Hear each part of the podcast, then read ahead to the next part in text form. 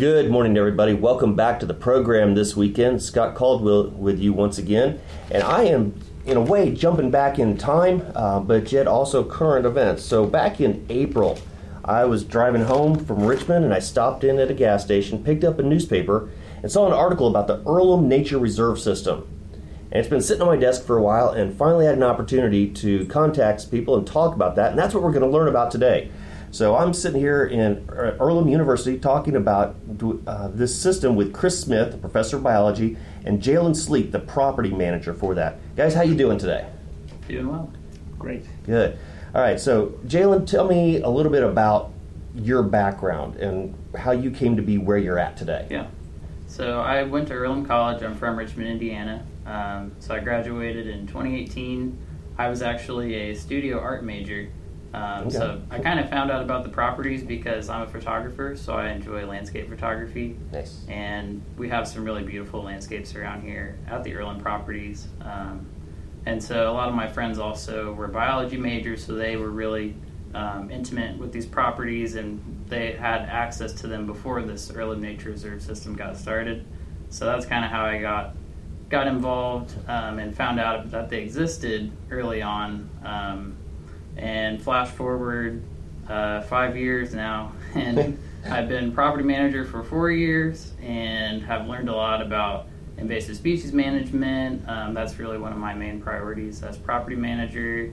Um, and I really enjoy just hiking, and that's the fun part of my job. I get to hike periodically. Yeah, part of your job responsibility is go out and just check out the grounds, right? Yeah. Nice. We have a big storm. I get to go out with a chainsaw, clear trails. Perfect. Yeah. So, is this? I know you said photography and studio art. Is this something that growing up you would have ever pictured for you doing? Um, yeah, I've, I've always been an outdoors person. I've always loved being out in the woods and when I was growing up, I didn't really know what was out there, but I enjoyed, you know, just being out in nature. And now I get a chance, you know, by being immersed out in the woods on my job, I've learned a lot about ecology and I understand more about forestry. And um, so it, it definitely makes sense that this point in my career. Awesome. Now, I'm curious because the, the name of it is the Earlham Nature Reserve System. By the word system, it says there's more than one location. Is that right? right? Yes. So um, as of now, we have six separate properties. Um, four of them are open to the public.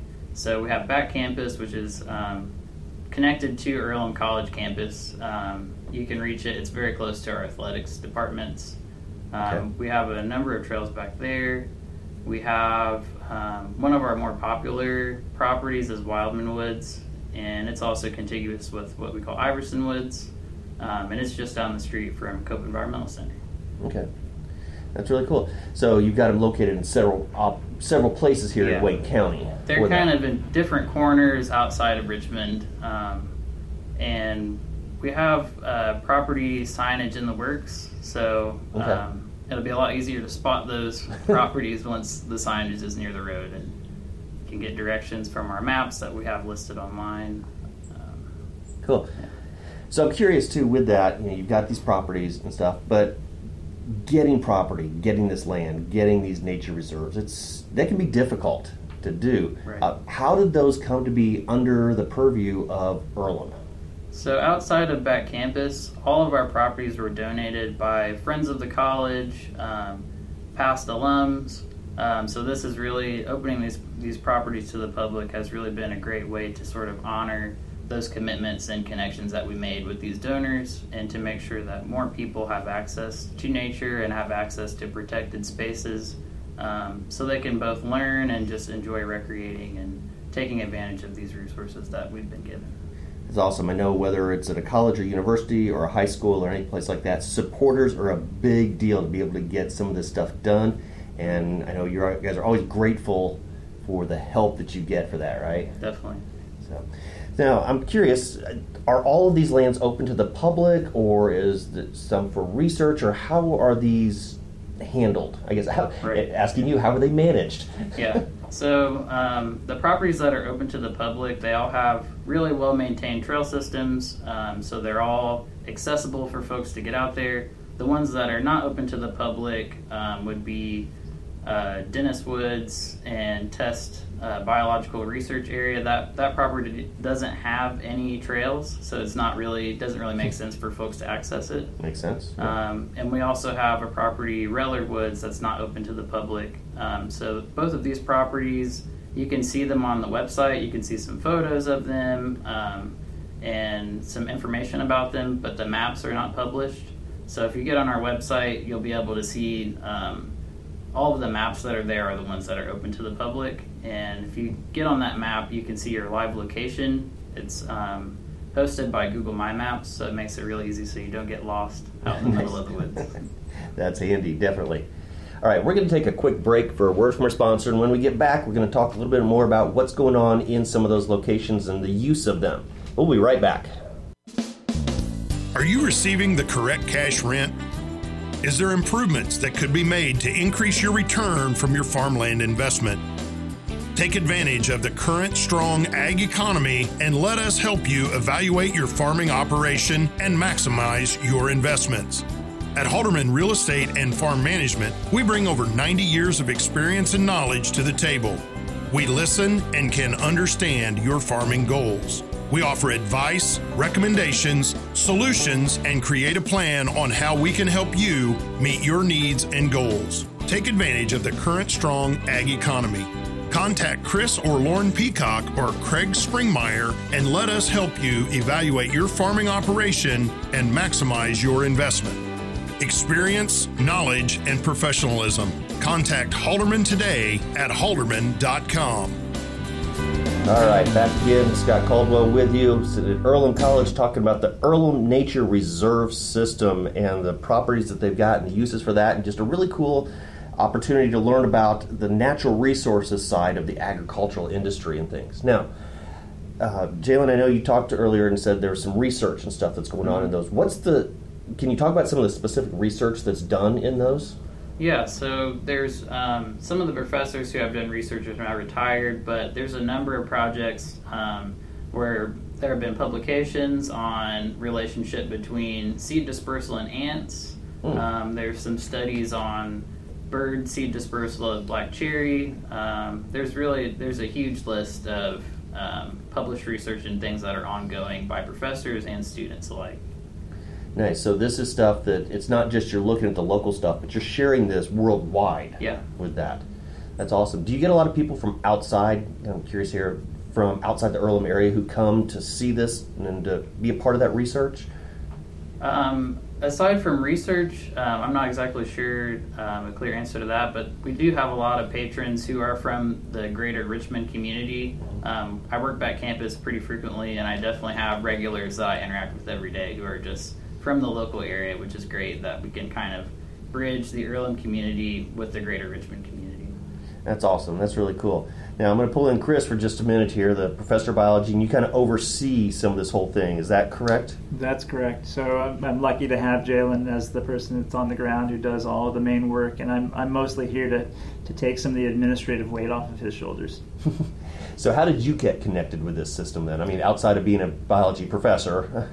Yeah, I mean, we're, we're fortunate in the biology department that, that we were given these properties as part of the, the college to manage, uh, to manage them as biological research properties, essentially. And uh, through retirement of someone who had previously mentioned, uh, uh, uh directed the, the nature reserve system, uh, after his retirement, I sort of moved into that role, and it was sort of just a natural transition. That's very cool. Now, this is for either one of you. Uh, what do you see as the future of, of this? Do you do you hope for more uh, research opportunities? Do you hope for staying where you're at in the research and more in depth? Do you hope to get more properties? What's what's kind of the dream for this? I mean, just stepping outside, and if anything could happen, what is it? Um, I think I think research will naturally continue as we have. Um, professors that are interested in using the spaces for field research. They're really integral to a lot of the core classes in the biology department. Um, so I see that being a constant. One thing that I'm really interested in is increasing um, our volunteer base mm-hmm. and being able to have more folks getting involved in learning about how to manage our forests, particularly when it comes to invasive species removal.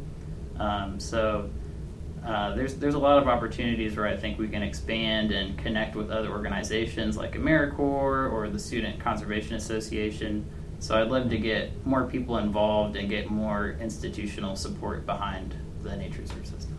Yeah, I'd, I'd add on to that that some of the, the properties, uh, particularly the, the test property, uh, is uh, currently partly in agriculture, and so one of the the long-term plans is to, to begin a habitat restoration project Nice. where we take it out of agriculture and then let succession take its place.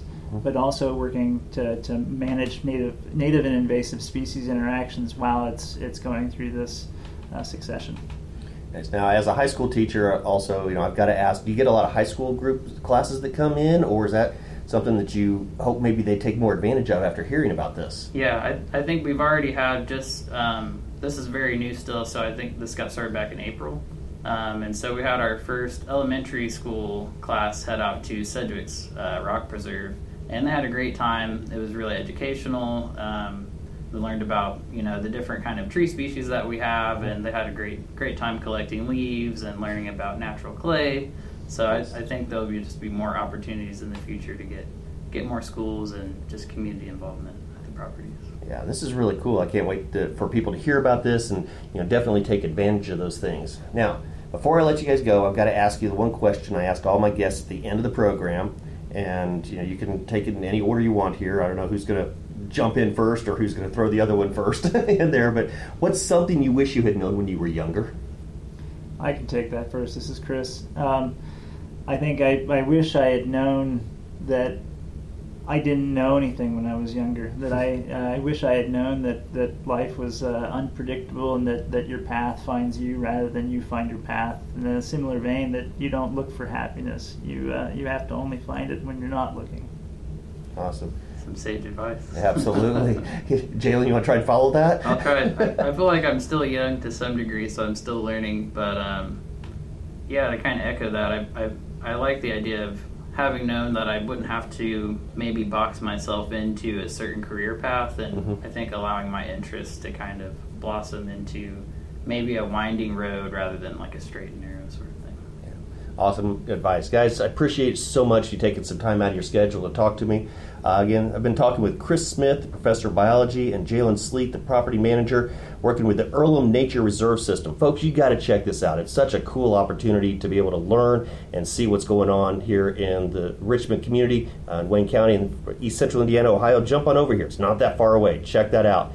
Uh, take time this week, folks, to make sure that you tell your story and agriculture story because they deserve to be heard. Have a great week.